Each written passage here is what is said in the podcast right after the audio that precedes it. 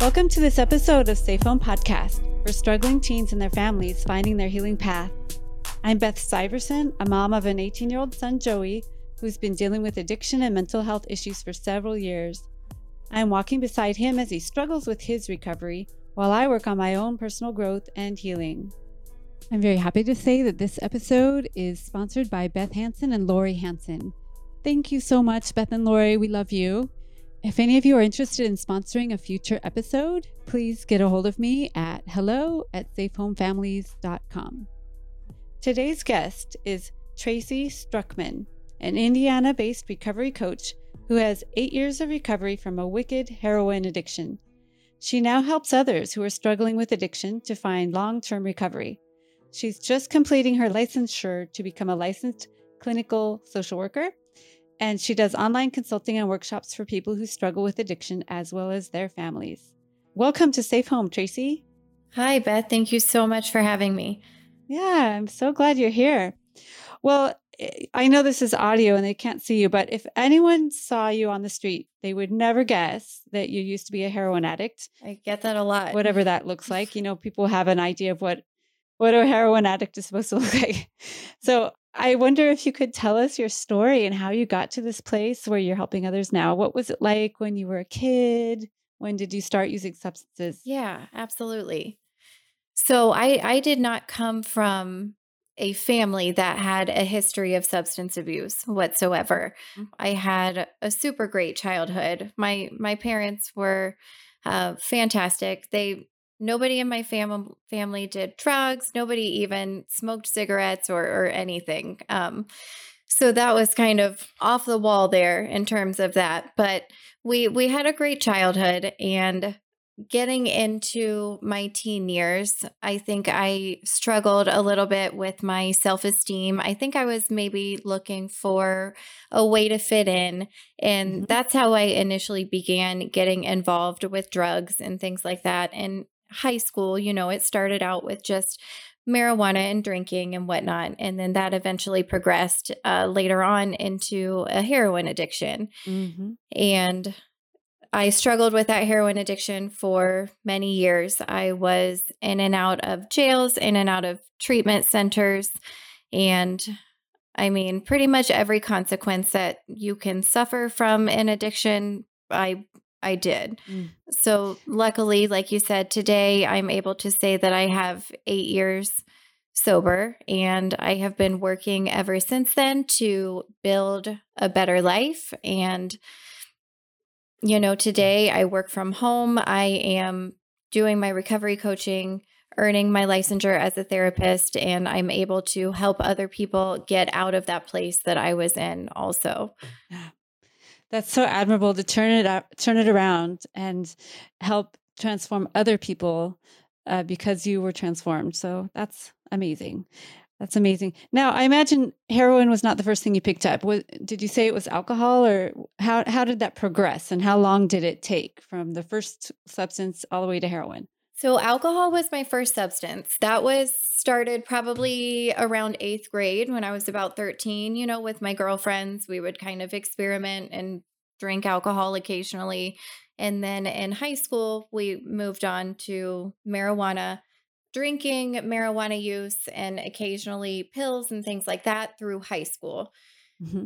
And then heroin was introduced when I was about 19. Uh-huh. So you did get through high school. You graduated yes. from high school the regular way? I, I, did. I graduated from high school. So you were one of those kids that could, was it just partying on the weekends? No, it, it was a little more than that. I ended up getting suspended from school a couple times. And it was definitely, I mean, the, all the red flags that this okay. was going in the wrong direction okay. were there. You were a problematic user. Yes. And then what what were your plans? Like what did you see yourself doing after high school and then how did that work? did that happen or no? well, I was going to be a cosmetologist. I went to cosmetology school in high school and I was going to cut hair when I got out. Mm-hmm. But I actually ended up quitting from the salon and then the job that I got after that, I was working in a casino, and that's where I actually met people that had introduced me to heroin. And then it progressed pretty quickly from there once I was introduced to heroin and it, it went downhill pretty quickly. So the casino crowd is probably not the most wholesome wholesome crowd, I'm gonna guess. I mean, it could have just been a few a few strays that got in there at the same Yeah. time that I did, I guess. But I worked valet. We parked cars Oh, okay. Oh God. Okay, so you're parking. Oh, so you were introduced to heroin, and w- in what form did you start using heroin? yeah, so I, I started out just just snorting it. That's usually the way people Okay. first start out. Uh-huh. And then eventually that progressed to intravenous use.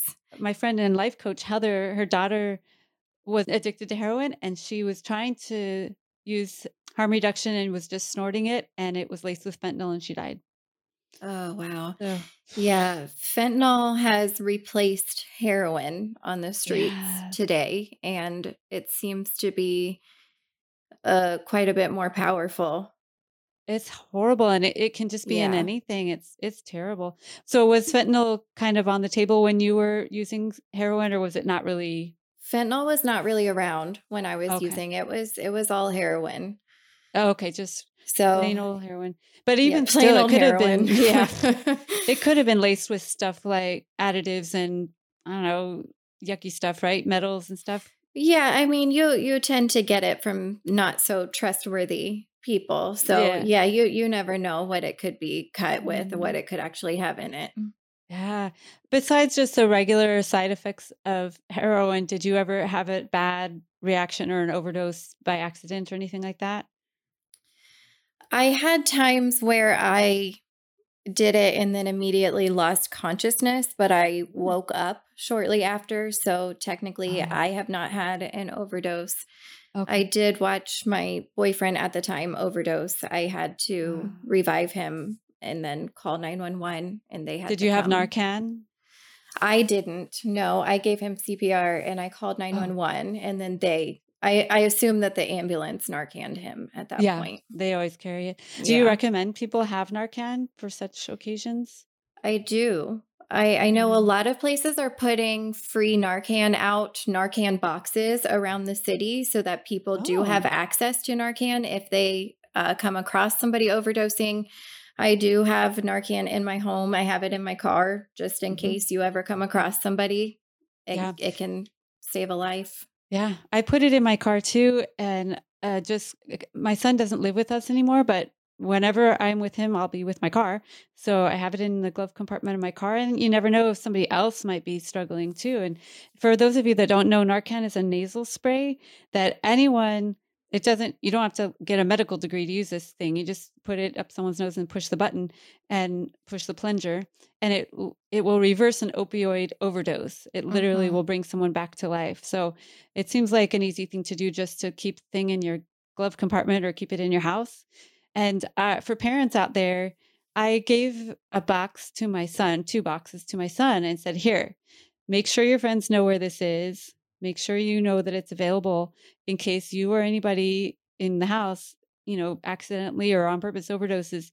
And I was a little afraid he would be pissed at me, like, how dare you think that I would use an opiate? But he was so grateful. He's like, God, mom, thank you. You want me to stay alive. Thank you. Yeah, thank you so much. So, absolutely. yeah.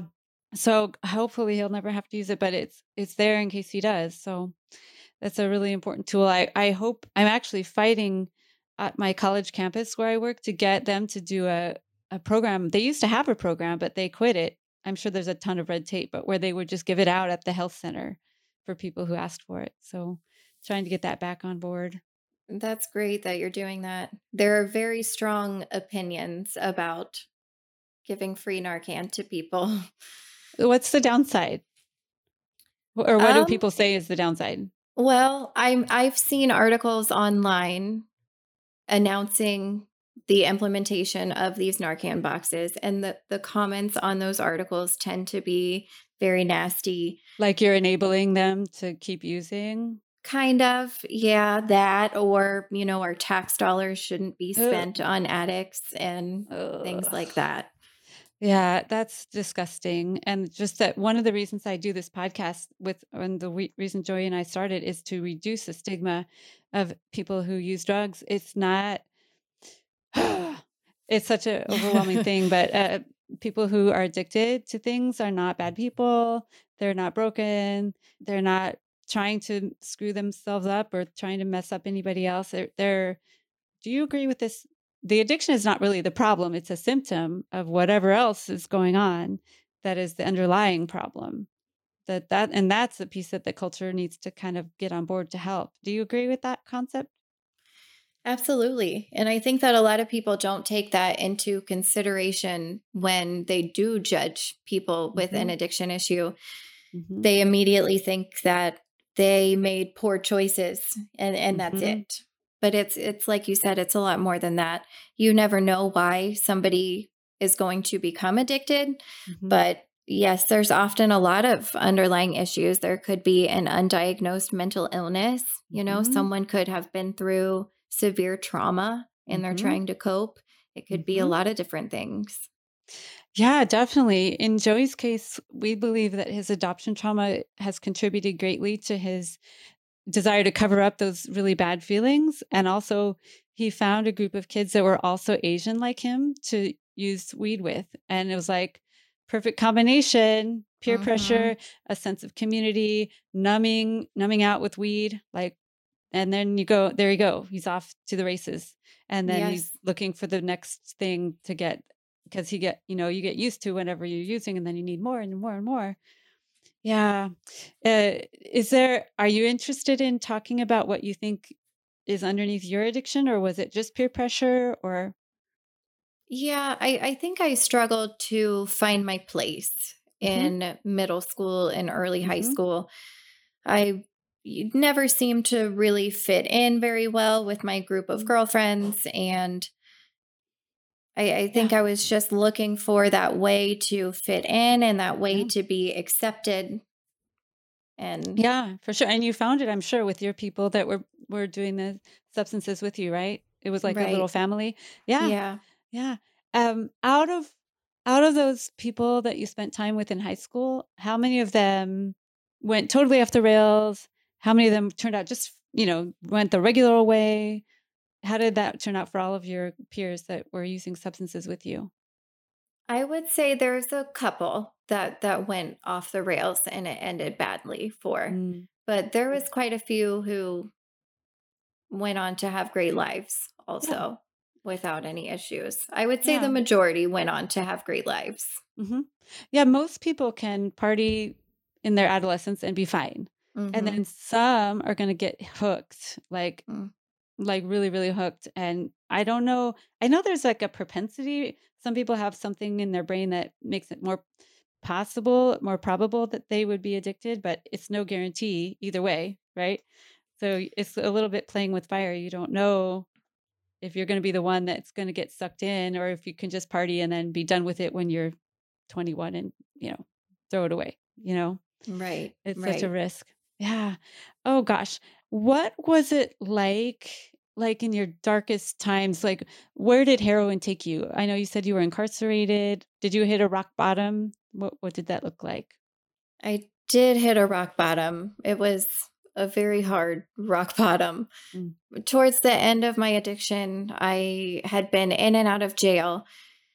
So I was often on the run also from mm arrest warrants. Wow. So I couldn't go home during that time. Mm-hmm. So I would just stay where I could. And, and that was awful. Kind of couch surfing? Yes. Yeah. I stayed in, in kind of awful places and it, it's just it's hard to not have a home.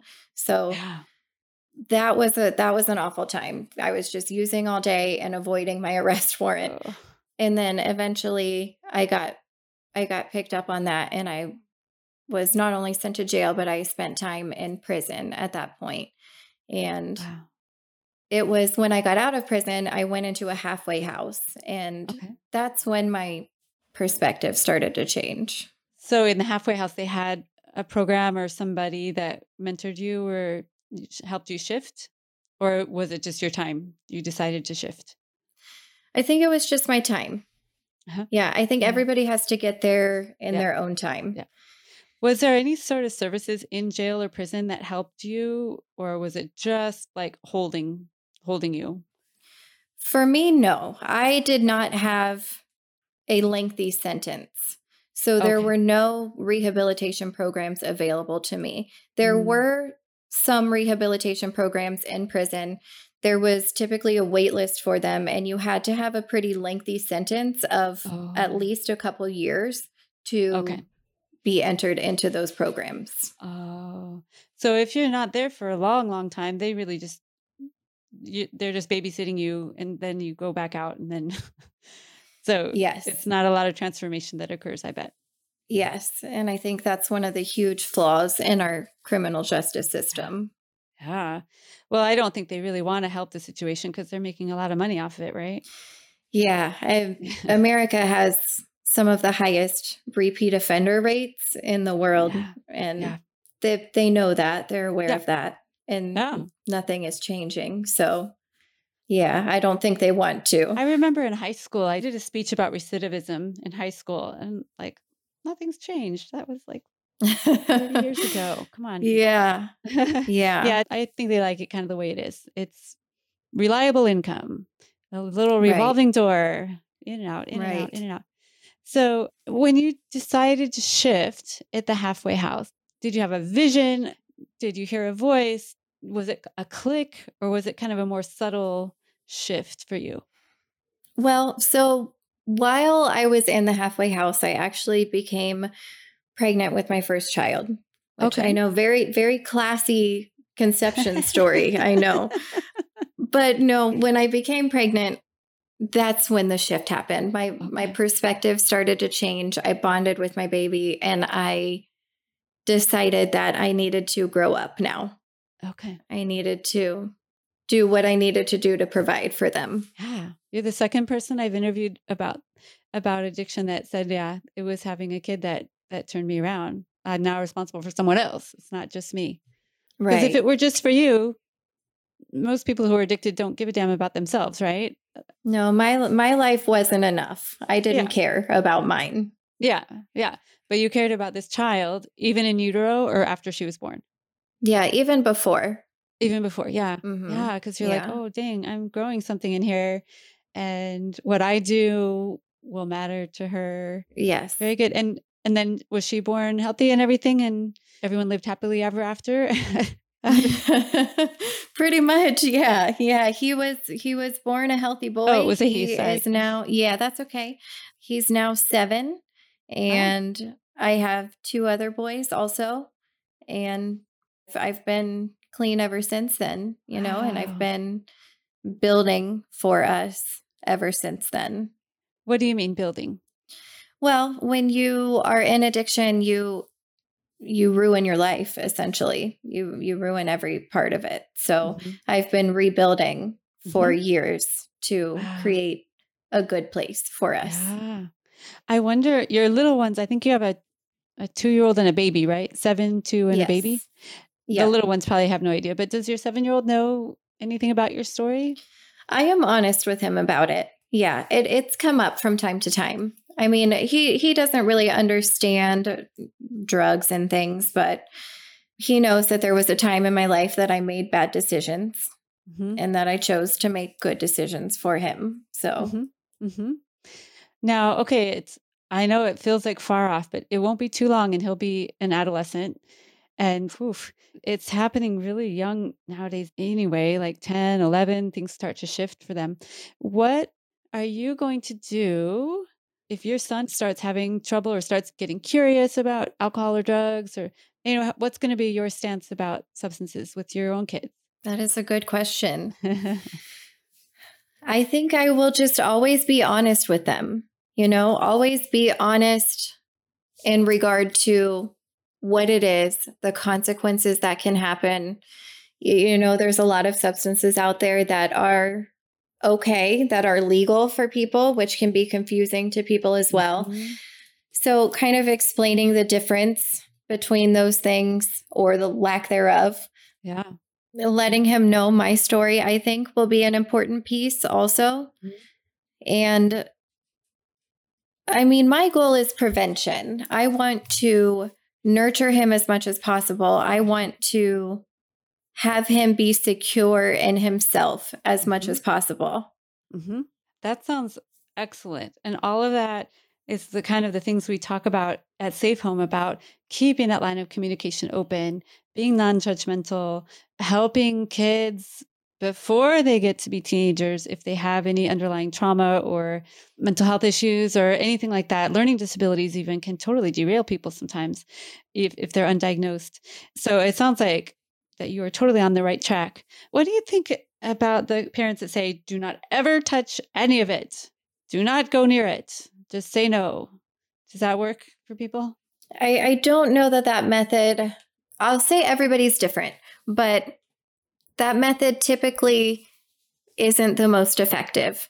Um, you know, same way for abstinence and sex in school yeah. you know yeah. we we talk about that in health class and they used to preach abstinence until they mm-hmm. realized that that wasn't working so yeah. then they started Im- implementing other things and letting people know the things that they needed to know yeah yeah i agree i don't think it's the kind of thing that parents should say well i know you're going to do this so come on home and do it right here with me anyway i think that's way too far the other direction but the the let's talk about this because you'll probably see this at school or at a party or something and let's talk about what it is you know what's good about it what's bad about it how it's harmful you know how it could kill you you know depending what they're using and uh, just giving kids the information and the access to you to be that resource for them because if you don't talk to them about it they're going to just talk to their friends about it who may not be that bright you know, or may not have yes. their best interest in mind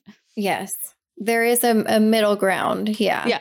That middle ground of finding that openness. And, at, you know, when your kids are teenagers, you can't pick them up and tell them what to do anymore. They, they're going to do what they're going to do.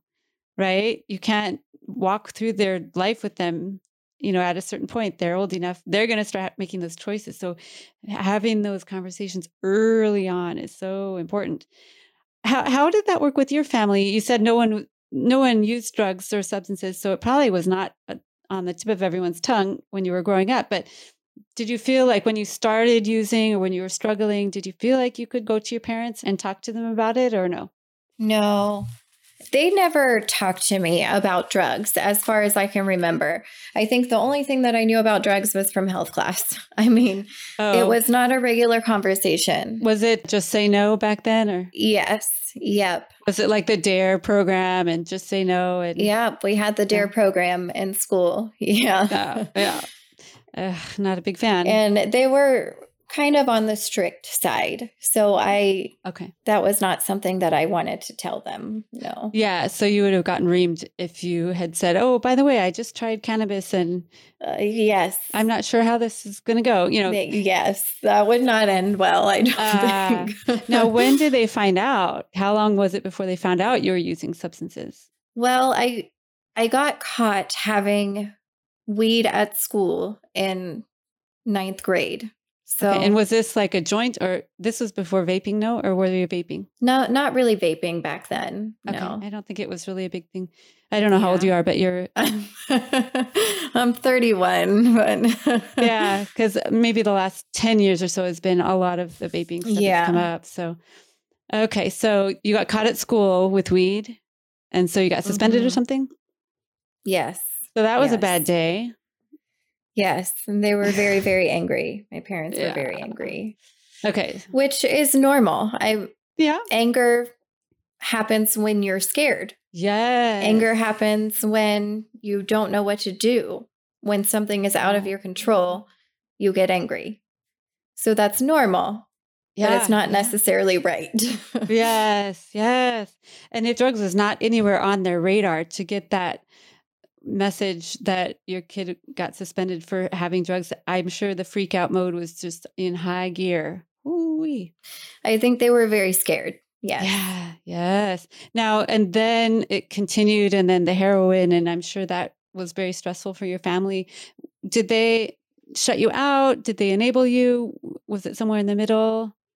Uh, somewhere in the middle. They were definitely there for me as much as they could be.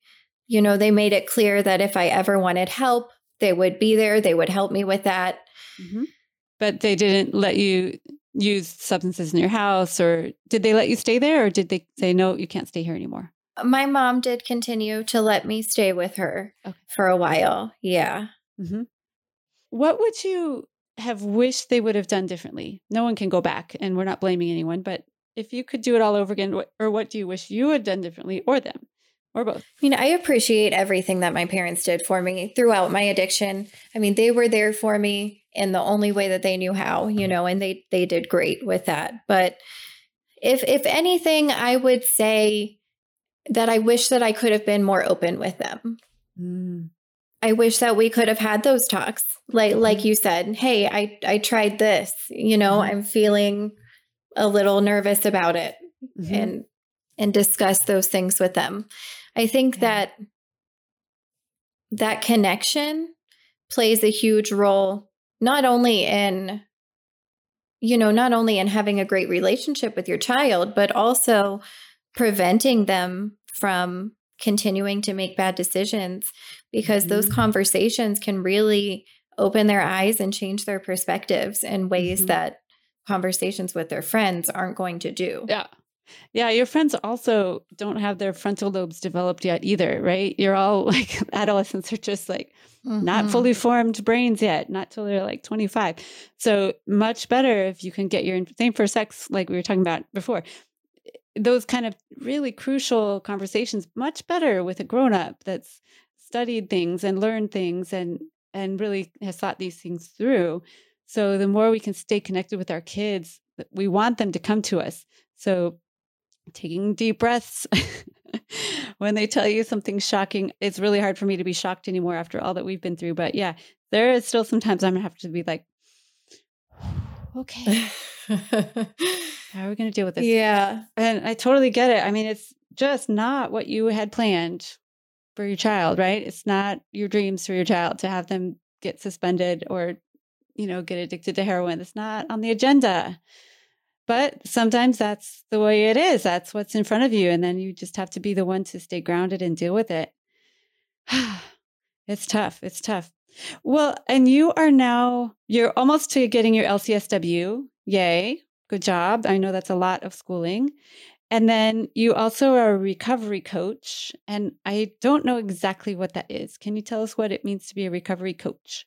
Yeah. So, a recovery coach basically walks alongside of people who are in early recovery, helps them rebuild their lives, helps them pick up the pieces of their addiction, and provides support at a time in their life when there typically is none. Typically, when you return home from treatment or from jail, that's where the support ends. But there's actually still a lot of work to be done. Yeah. So that's kind of where recovery coaching comes in. Yeah, I don't think they keep people nearly long enough in those kind of treatment centers and insurance poops out too soon or you know mm-hmm. i think mm-hmm. it's a much longer process than people are willing to pay for or, are able to pay for i mean some of those places are so expensive and the insurance doesn't cover it so ah so the recovery coaching kind of comes in right at that critical juncture and helps kind of rebuild your life is that what you're saying kind of the practical aspects of it now we need to go get a job, that kind of thing? Yes. Yep. A lot of the practical aspects of it, yes, because an, an addiction or a criminal history can really limit you mm. and hold you back when you yeah. are going through those practical motions of rebuilding. So, yeah, we kind of help with that and work through that. And then also learn how to manage cravings and triggers and mm find those tools within yourself that you need to stay clean long term, also. Okay. Is it similar to having a sponsor in a 12 step program? Kind of. I mean, a sponsor focuses on the 12 steps. They walk you through those 12 steps, which is specifically an AA or NA based program. Mm-hmm. So, this program is a little bit different because it incorporates a lot more aspects to it than just yeah. those 12 steps. Gotcha. Gotcha. So it's a little broader, but it could go alongside someone doing AA or NA. It's yes. Yeah. I recommend everybody that I work with go to meetings and get a sponsor and work the 12 steps if that's, you know, mm-hmm. everybody's path is different. Meetings are not for everybody, but I mm-hmm. think they're great. Yeah. There's also Smart Recovery and a bunch of other ones that are not AA or NA if you don't like the 12 steps. Yes, but I know they work for a lot of people. And then I think some people think that's all there is, but there's way more. Lots and lots of ways to to figure out your recovery path, right? Yes, and smart recovery is coming around more and more. I believe you can actually get trained in smart recovery for free Oh, online and start your own meetings if there's not any in your area. wow. Yeah, when Joey was first having trouble, I joined the family and friends groups and they were very helpful. So practical. I found it to be a lot more practical than the the 12 step programs. Yeah, and I think meetings are great for parents too who are Mhm. In this position. Al Anon meetings Yeah. too, in particular. I know my parents went to those and found them really helpful. Mhm. It's a whole new world. You know, when It you is. find out that your kids are using, your head is spinning, you're not sure what to do. And Yeah.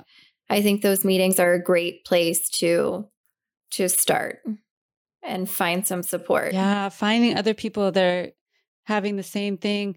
You want to find the families that don't drop their jaw when they hear your story. You want them to go, "Oh, yeah, yeah. I, that happened to Yes. us too." If you want to find those people so you don't feel so alone, and so you can ask questions, learn from each other, learn what not to do sometimes, or learn what to do. Yes. You know, that's really And- important. You have to learn to take care of yourself throughout this also. Yes, absolutely. I think parents tend to be hyper focused on their kids Yes. at this time. What do I need to do? How do I fix them? But Yeah, I did that for a full year at least. yeah, I was like, super mom, I will take care of this. Don't worry, I will fix you. And people don't really like to be fixed, first of all. And Yeah. secondly, I couldn't fix him. There's nothing I can do. The ball was in his court. And so I had to shift quite a bit. And what, what I learned through my life coach, uh, Heather Ross, by the way, who's amazing, is to take care of myself first. First, which is like, what? What? I thought I was supposed to take care of my kid first. I mean, this whole life you're focused on the kid, the kid, the kid, the kid.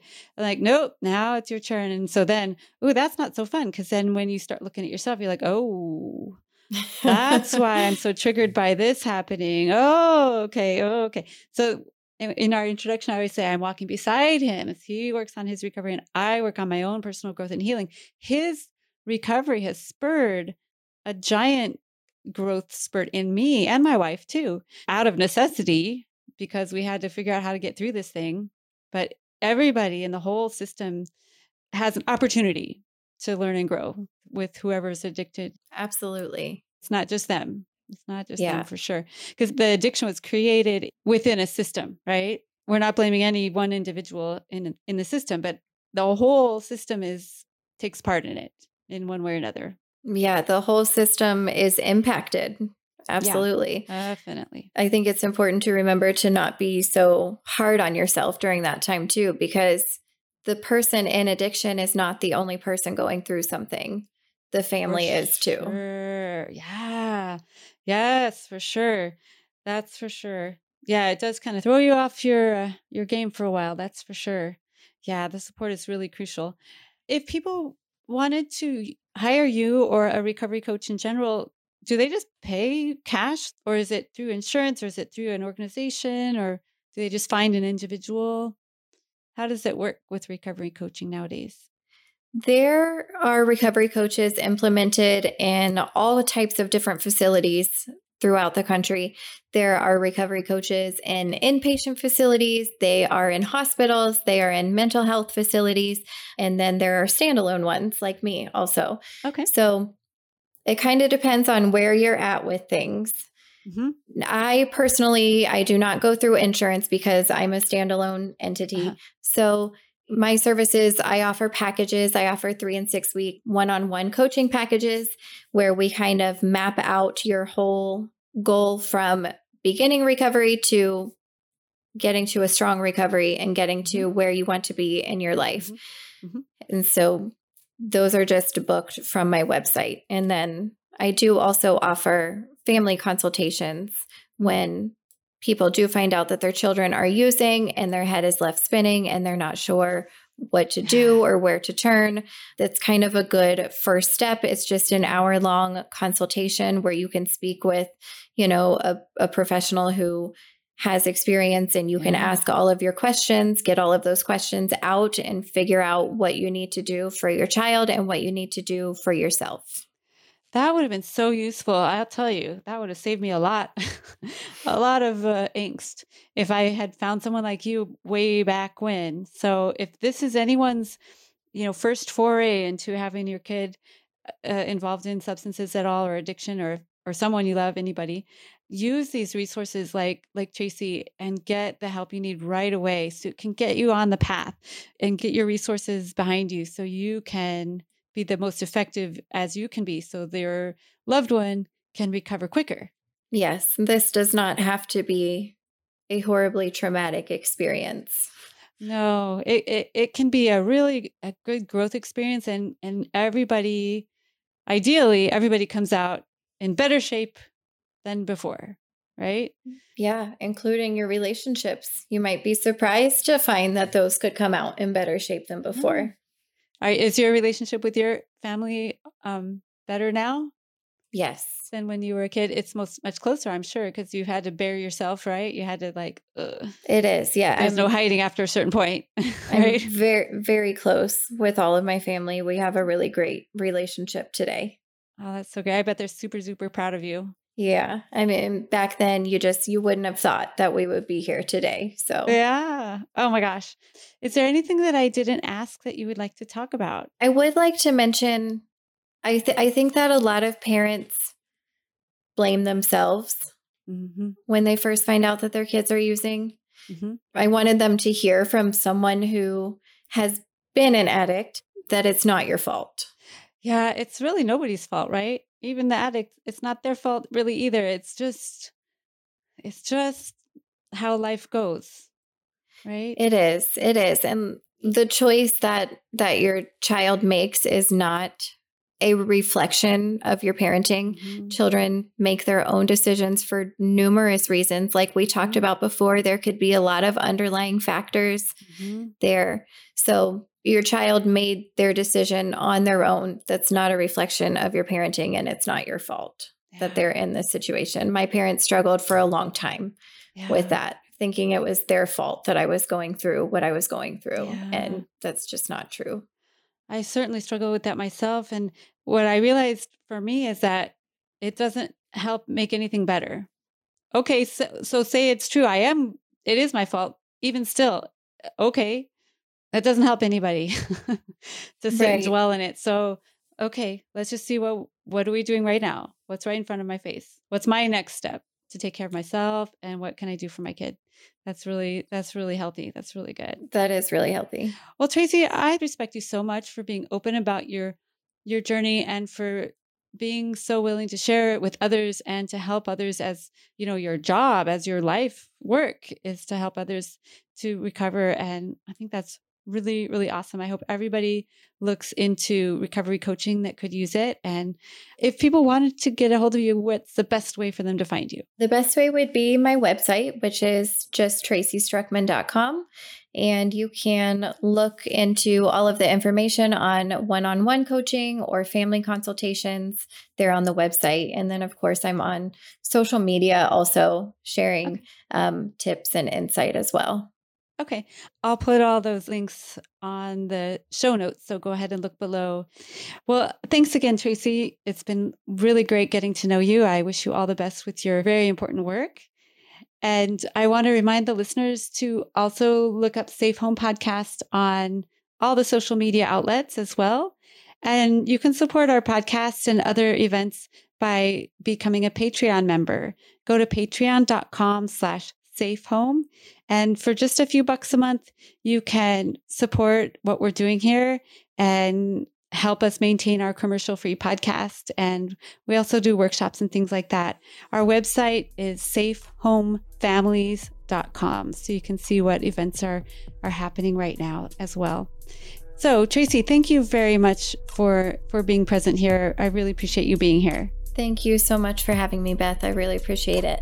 Yeah, you're welcome. Thank you. And Tracy and I want everyone to stay, Stay safe. safe.